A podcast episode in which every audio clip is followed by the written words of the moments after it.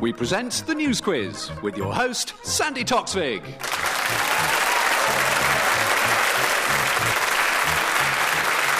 Hello and welcome to the News Quiz. We start with a cutting from the listings of the British Film Institute, read by Rory Morrison. Our parent and baby screenings are especially for people with under twos in tow and are always family friendly. 7th of July, Bambi. 14th of July, Bonnie and Clyde. Our thanks to Richard Brock for sending that in. Now let's meet the teams. Will you welcome first on my right Francis Wheen and Andy Hamilton. And opposite them on my left, Sue Perkins and Jeremy Hardy. Now, Francis, uh, I hope you're having a lovely Friday evening. Uh, or Saturday morning if I'm speaking to you during the repeat. Um, now, there's a very slight technical hitch. I don't know who's won Thursday's elections. So, what I was thinking is, for the sake of the edit, whether you could give me three possible outcomes. That's, that's the question, is it? Well, um, first of all, I want you to do answer the question as if Labour have suffered a devastating rout. Okay, so Francis, who's been kicked in the ballots? Oh, this will be the local elections and the European elections. Yes. If you don't want to know the results, look away now. Um, but we don't know the results of the European elections yet because, of course, they're not announced until Sunday. But luckily, the county council elections, I'm, I'm sure we've all heard on the news, uh, the extraordinary results um, that uh, the agrarian reformists have taken Surrey. and anarcho syndicalists beat Labour into fifth place in Derbyshire. And the most amazing one of all, Hamas now has overall control of Rutland. Anyway, it's a disaster for the Prime Minister. Right, but- or but the it- former no, no, Prime that's- Minister, if you're listening to the repeat. I think I think the really big turn up though was that overall, if you add up all the votes, I think Labour actually came in behind West Bromwich Albion, didn't they? Okay, let's try option two. Um, okay. Sure, there Uh, not another Sure, option. yeah. well, this one's. I don't think we'll use this one, but Labour have actually done extraordinarily well. and Brown's position is stronger than ever. So here we go. Uh, Francis, who's been kicked in the ballots? Well, it's um, this frumpy Scot who everyone thought was going to win and came second, but that was actually a jolly good result, Yeah. beaten by a, a dance troupe from Essex. Um, and uh, he's now um, in second place on lots of county councils, uh, but it's still a good effort for Labour, and they, I think they've won something, haven't they? I don't know what. A prize for raffia work, that sort of thing.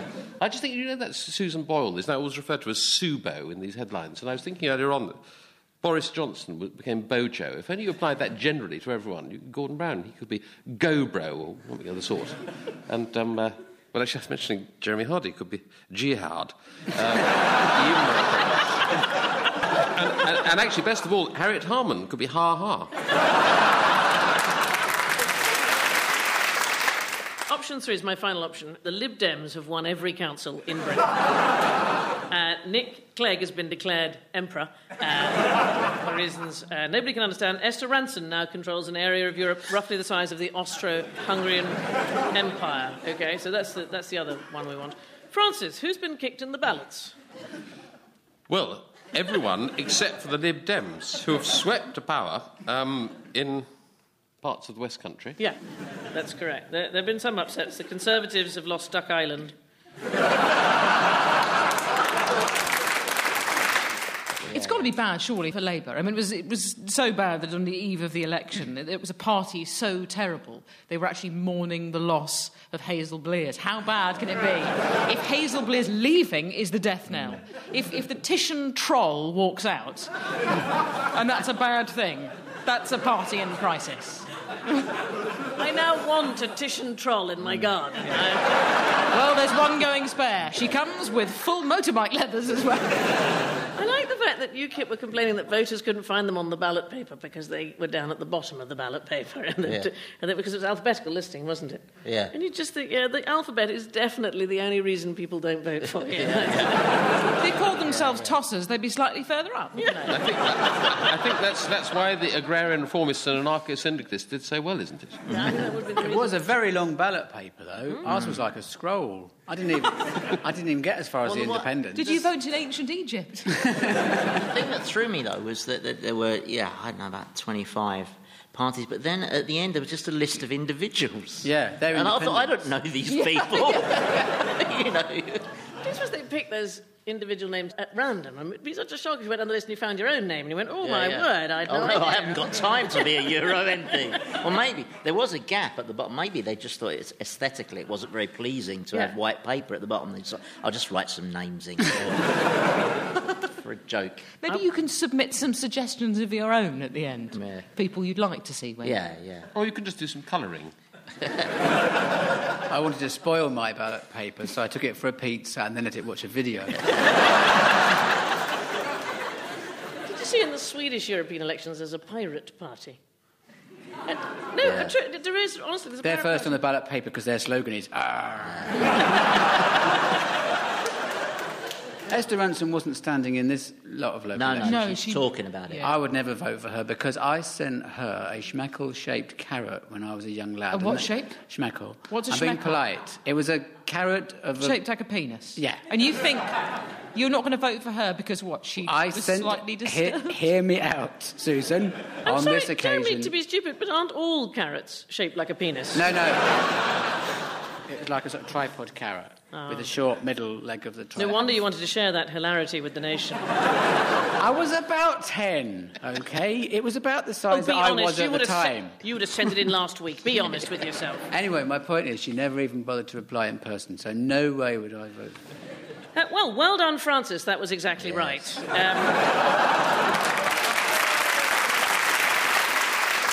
Yes, that was Thursday's local and European elections, which gave voters their first chance to respond to the parliamentary expenses scandal. There were fears that voters would turn to ineffectual fringe parties like Labour. Local elections are traditional uh, time when voters show the government exactly how angry they are by going to Tesco's to do the big shop and completely forgetting they were supposed to vote on the way home. Andy, who's been accused of pugin the boot in? Pugin. That's very. Pugin. That's, very learned that's references quite to Parliament. I was. I was thinking the other day how clever our MPs are because they've managed to somehow bring a completely new meaning to the phrase "the mother of all parliaments." um, uh, this is Gordon's travails. Yeah. Gordon, Paul Gordon Brown, who drove the final nail into his own coffin this week. Um, he, he is leader of a, a party, except that there isn't a party anymore because they're all jumping ship. Um, Hazel Blears, of course, famously jumped ship, although technically she didn't really jump ship because she was already being dangled over the side of the ship. I don't know what the, the correct term. A chipmunk deserting a sinking ship. Yes, She is like a sort of feral Krankie, isn't she? The other, other reason you know it's all over is the, the amazing multiple pile-ups and mixed metaphors. Did you see in the Guardian report it said Harriet Harman attempted to steady the ship by insisting that the wheels had not come off. Did you see her badge, Hazel's, Hazel, the Squirrel oh. Nutkin's badge? yes. Yes, it said she was a member of the Tufty Club. No, trust me, I'm president of the Tufty Club. There's no way she... Prince Charles wants to get rid of grey squirrels so that she can thrive.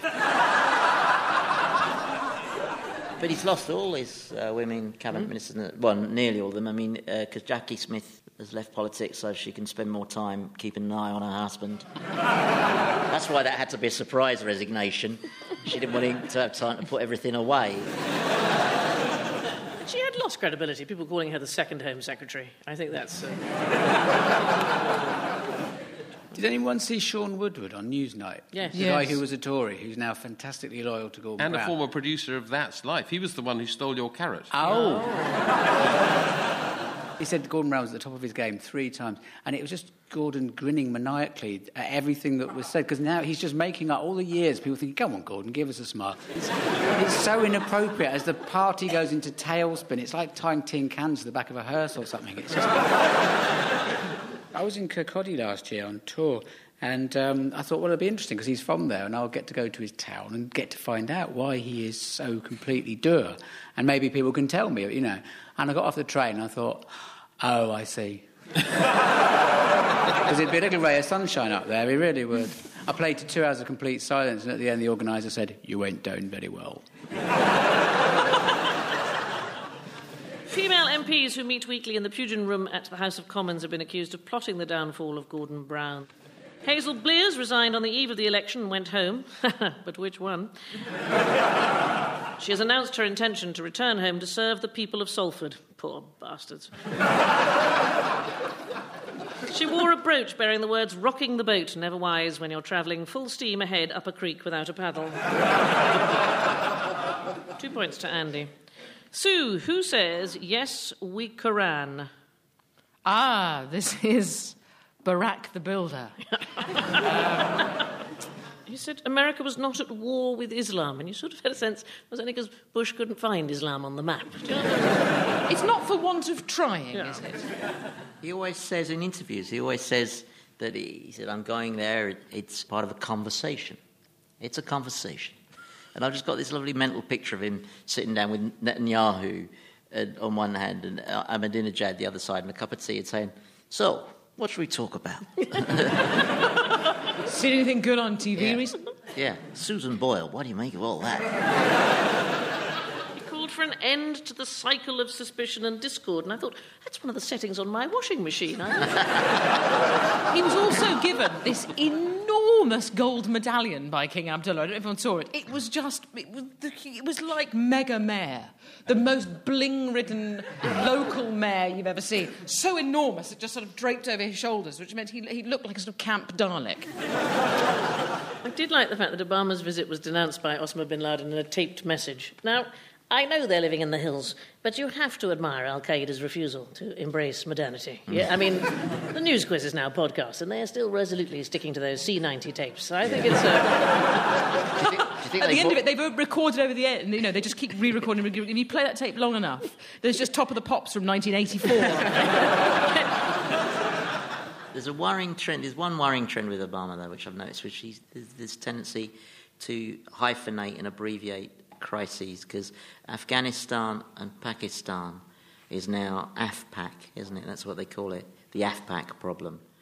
Do you, think, do you think they're just abbreviating it to try and make the problem seem smaller? is this something happening all over the world? It's happening with Subo and names Bojo. and happening. It as- is. I just thought Amanda Holden would be a manhole. You just invented a new parlour game, haven't you? Yeah, that's very good. Piers Morgan would be P. Moore. Rory Morrison will be Romo. Happy with that? Rory? Very, more than, yes. Romo. Romo. I think Radio 4 could have a change. Now the news read by Romo. Get I on feel, down. I feel very good about that, yes. And Peter Donaldson would be Pedo. Say that to his face. At a speech in Cairo, President Obama has called for a new beginning in relations between Muslims and the West. Uh, the president called on both sides to seek common ground. I thought common ground was the problem. uh, Obama also urged Americans and Muslims to say openly the things we hold in our hearts. And for Americans, that's obvious it's cholesterol. Two points to Ms. Perkins. Jeremy, who will be going to the beach this weekend after all? Well, again, President Obi-Wan Kenobi makes a helpful, a helpful intervention because uh, on June the 4th we commemorate the D-Day landings, which were the beginning of the end for the Nazis, although we still don't know how well they did in the European elections. But um, so on June the 4th, it's an important day for veterans. But President Sarkozy thought that it should be a Franco American event. So they didn't invite the Queen. Now, whether or not you believe in the hereditary monarch being the head of state, she is the head of state and she did serve in the war. She was a sniper at Balmoral. she did, I don't know, she did something in the. Yeah, she She did. stripped cars. Yeah, she stripped cars. She was an engineer in with her eyes. and uh, and she didn't get an invite. And then President Obi Wan Kenobi intervened, and they quickly, hurriedly said, "Oh God, all right, we'll invite her." But she's got money on a nag in the Derby, and and uh, Charles says, "You've got to go, mummy." You say, "Bollocks! They've got a monkey on that." And, and, uh, so she know, didn't want to go. If she's ever unavailable for a radio broadcast, surely the Queen. The best thing would be not to have an invite, but just arrive by surprise. That's how Britain did D-Day in the first place. Ah. But, that's what Jerry will be expecting, you see. Ah. Yeah, so, So- second time around, they'll be aware of it. She can't just tell them and go, boo! So Charles is going to go, but no one's going to bring him home. So loads of little boats are going to have to go out and bring, bring Charles back. Prince Charles has accepted an invitation to attend this weekend's D Day commemoration in Normandy following a diplomatic row with France that left the Queen without an invite. The Queen will instead spend the day at Epsom, where, as chance would have it, the Duchess of Cornwall is running in the Derby. Charles was invited to the ceremony by the French ambassador to London in a diplomatic procedure that included an exchange of gifts 10,000 Ferrero Rocher and one Duchy Originals oatcake. At the end of round one, I can tell you the scores are Francis and Andy have got four points, but so too have Sue and Jeremy. And we start round two with a cutting from the Hamilton Spectator. How much cleavage is too much? A businesswoman must keep in mind that too much exposed boobage can swing back around and kick her in the butt. And our thanks to Bill Hunter from Ontario for sending us that. I've now got breasts like a snood in my head. It is a problem if you're big breasted and you play golf. It is. You can hear you clapping behind your back. It's like someone's behind applauding you for the shot. You hit the ball too hard, you can have your eye out. It's really. It's, I imagine. Um, Francis, who bottled it when it came to witches? Oh, this is a 17th century witch's bottle. In the 17th century, people used to ward off evil spells by filling a bottle with stuff, with a secret recipe of herbs and spices, and burying it, I think, outside their front doorstep. And one has been found which is sealed up so they can actually see what's in it. And it's got sort of bits of fingernail, toenail clippings, old um, rusty nails, and a lot of urine. That's the main ingredient, the crucial Sounds like ingredient. one of those Blue Peter time capsules. How do they know that that's what the bottle was for? Is there a label on it saying witch repellent? All I'm saying is we shouldn't do jokes about witches because they don't like it. Yeah, but she's go- she is going back to Salford. I think we'll be all right. I, I got very drunk at a party a long time ago and I was introduced to a man who was a warlock. And me Boy, and my hot mate date. went into best kind of, you know, boorish mode. I, we was like saying, all right then, go on, turn us into something. He said, I, we, we don't do that. That's not a complete, it's a complete misconception about what warlocks do. But he did, though, didn't he, Andy? Yeah, I used to be six foot two. Uh, the analysis of a 17th century witch bottle has revealed the recipe for warding off a witch's curse. The bottle contained urine, leather, iron nails, some nail clippings, navel fluff, and a lock of hair. That sounds like what you'd get if you deep cleaned a goth. Um, the urine was discovered to be a man's, despite the fact that all of it was inside the bottle and not liberally sprinkled around. Uh, so, two points to Francis. Andy, which drink related injury is bouncing back? Uh, it's, uh, it's Scottish. we know, don't we? We Go know on exactly what's Go on trumpet injuries.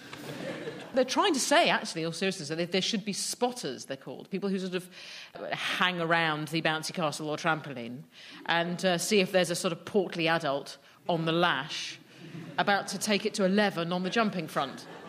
There'll be some public safety film, Don't Drink and Bounce or something. Enjoy bouncing responsibly. Yeah. I do, uh, I do hire a trampoline every now and then for my children, but only when the roof wants fixing. oh, honestly, if you send them up there without the pretext of fun, social services are all over you.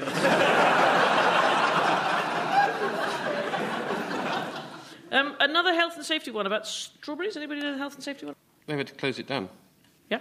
because a woman once fell over while picking her own strawberries. and so they've now got to install walkways. Apparently, uh, strawberry can maim if it if it falls at a velocity. So they they they you've got to It can insulate. break your arm. You've got to insulate every strawberry individually. Yeah. Also, you've got to make everybody aware. That, you know, there's got to be an assessment form where they're aware of the fact there are strawberries in the area. The farmers asked to install handrails. so, nobody's going to fall over, but about four people at Strawberry are going to bang their heads on the handrails. Doctors in Scotland have warned that increasing numbers of children are being injured bouncing on trampolines with drunk adults. not funny at all. Um, doctors have issued the warning because forecasters have predicted a barbecue summer. barbecue on a trampoline, that is dangerous. Miss Perkins, why is Doctor Doctor, I feel like a woman, no joke? Ah, yes, this is the Royal College of Physicians saying that within the space of eight years, by sort of 2017, most doctors will be women. I don't know how many doctors are happy to have the operation, but um, how outrageous that one of the caring professions should have women in it. It's a disgrace. Sir Stuart Rose has waded in to the sexism debate. Of course, it should be noted that this is not just ordinary sexism. this is proper, silver haired, silver tongued, corporate Marks and Spencer sexism. and he has waded into the debate by saying basically, come on, girls, you've never had it so good. Um, he's sort of furious and says things like, women shouldn't complain, it's easy for them. And uh, apparently, if you point out to him that women grow 80% of the food and basically do 75% of the world's work, and yet they only own 1% of the world's collective assets. Uh, that Steady on, city... old girl, you're becoming hysterical. I've got hot now, but I must carry on. I shall have to strike Sir you, I'm Stuart. I told you not to be here. I'm allowed to rant. And it's, you know, 44% of FTSE uh, uh, listed companies have, have women as their CEOs, all those sorts of things. Oh, come, come, my Yes, dear. Yes, I Don't know. worry your pretty Calm little your head pretty about head about. The only glass thing that interests Jeremy is the one he can sit under whilst a woman walks on top. And you promised you'd take your thermals off first. so it's all basically erupted, and there's a big thing, and everyone's furious and going, What, women, doctors, whatever next? Uh, they'll put knitting circle in the waiting room, and they'll be able to multitask, and they'll be in the middle of heart surgery, and they'll want to go and collect Annabelle from ballet. How can they possibly carry out surgery when they're practicing sitting on a horse sideways?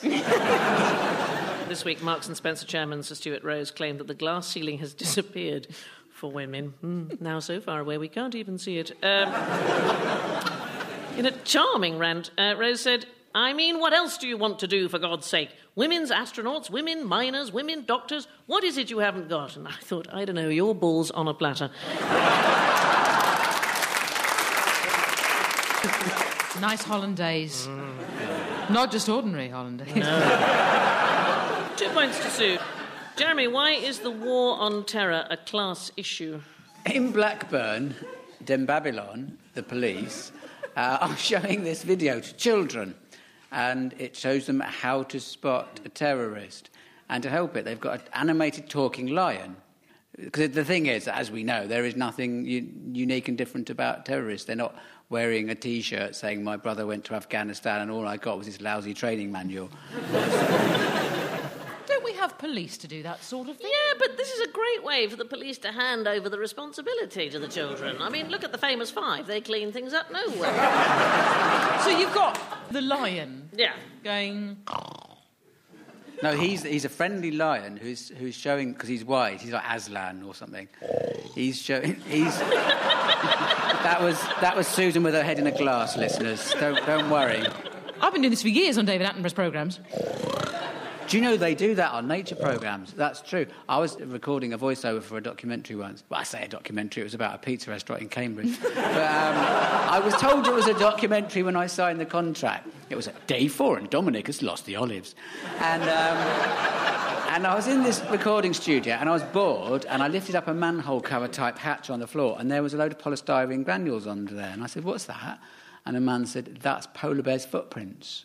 Because when they show nature programs, the, the punters want to hear Yeah. the footprints of the polar bears, and of course you can't with a long range lens on the camera. So they mock it all up in the studio, all that stuff. So that lion sound is exactly that's exactly what happens. They they put Susan Perkins' head in a big glass. You should hear me do my hyena farting. It's unbelievable. Cross tundra. I have to say, I did wonder how you both made a living, because I knew it wasn't here. Primary school children in Lancashire are being given advice by police on how to spot potential terrorists. It's going to make Crime Watch good, isn't it? Have you seen anybody who looks like everybody else? Before we reveal the final scores, let's hear the cuttings the teams have brought along. Mr. Wheen.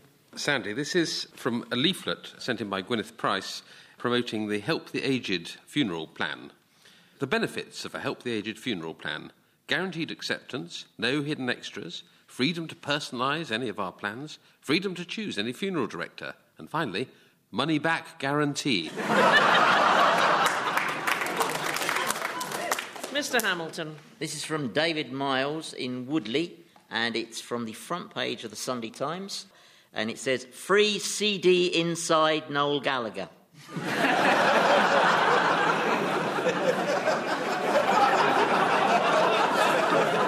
and Mr. Miles has written underneath it, Well, I'm not getting it out. Let's take a look at the final score. Francis and Andy have got 11 points, but this week's winners are Sue and Jeremy with 13.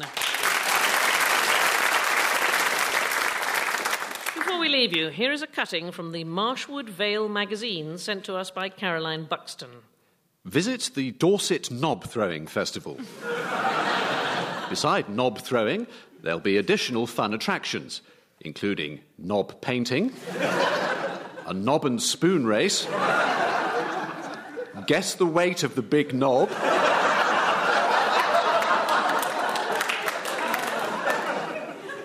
knob darts, and a knob pyramid. And with that, goodbye.